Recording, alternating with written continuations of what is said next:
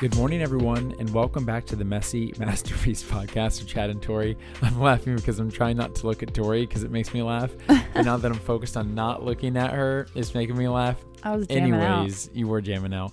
Uh, welcome back. Happy Wednesday or whatever day you're listening to this episode on. Just a quick little reminder we still have that 20% off discount code for a Thrive Bible. You can check out that link in the description of this podcast. That link and the code are only available until Sunday, the 15th. Yeah, the 15th. The 15th. And the code is MastersFam20. So definitely check that out if you're interested before Monday of next week. Yeah. And other than that, you ready to jump in? yes, let's jump in. Speaking of Thrive Bible, we are reading out of it today, and we are reading a devotional titled Light in Your Darkness. And the verse is Genesis 3, verse 9. It says, Then the Lord God called to man, Where are you? The love letter from God says, Beloved child, I am always here for you. Now is not the time to hide from me, but to run to me. There is nowhere you can hide that I don't know about. No matter where you go, I will seek you out because I love you. Nothing that you do is hidden from me. I want you to bring your heart and your hidden sins into my presence. You cannot deliver yourself from self destructive tendencies.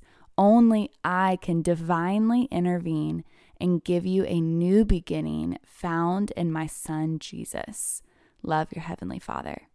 The reflection says, We often hide our hearts from the only one who can actually heal us from our sin. Your Heavenly Father already knows everything about you. He lovingly says, Let me shine my light in the dark places of your heart so you can see my grace at work.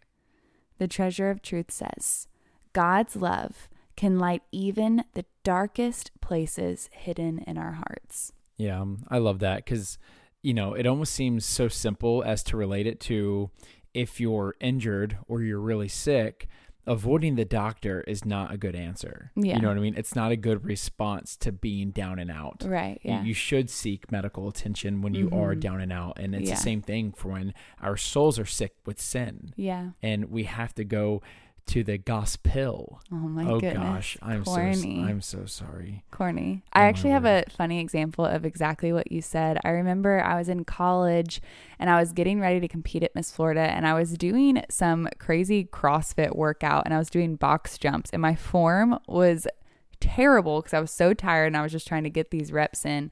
And so I fell forward on this rickety Ouch. box and I slit my shin Mm. really, really bad.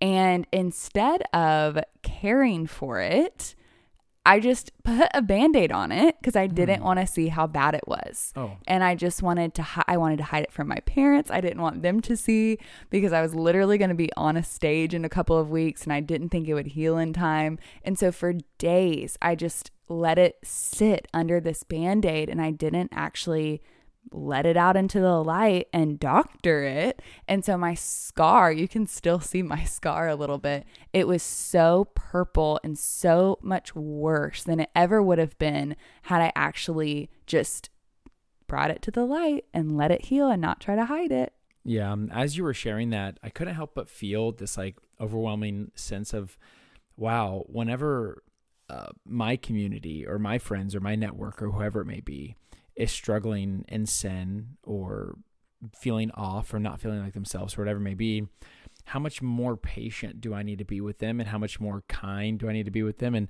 how much or how often do I keep records of their wrongs when I should not be doing that?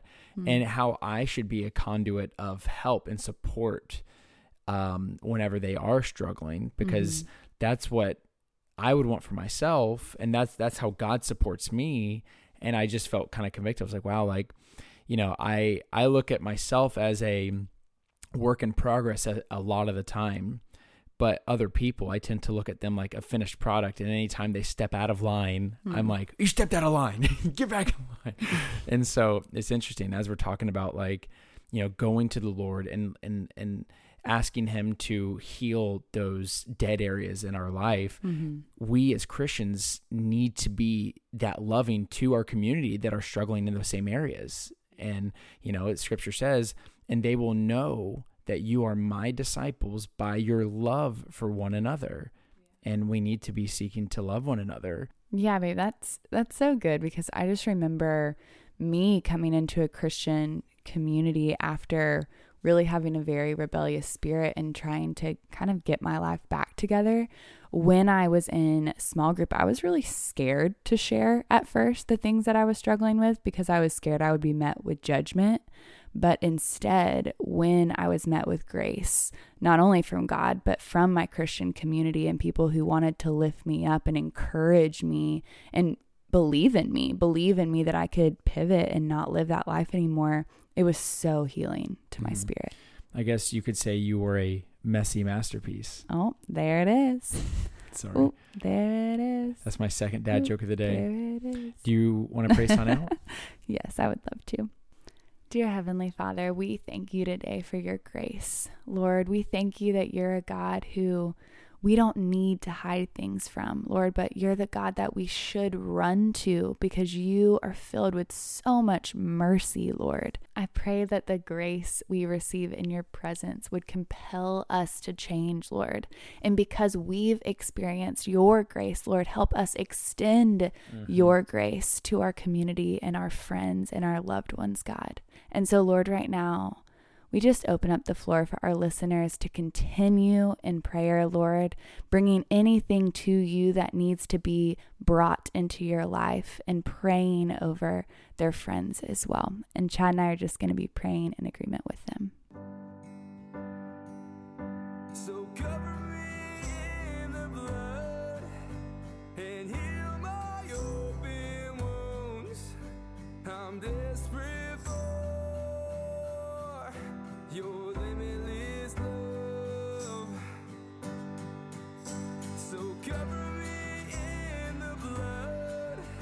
Abounding,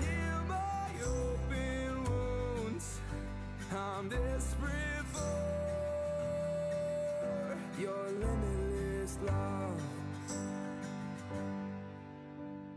Love so abounding, Love so pure, love so abounding, we will endure.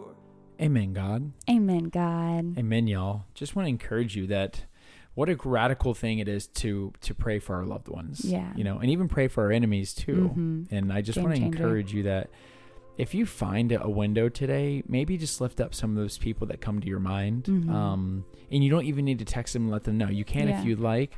But I mean, I just think it's so special to be able to talk to our loving Father about His children. Yeah, yeah. powerful. Love y'all. Be talking to y'all tomorrow. Au revoir.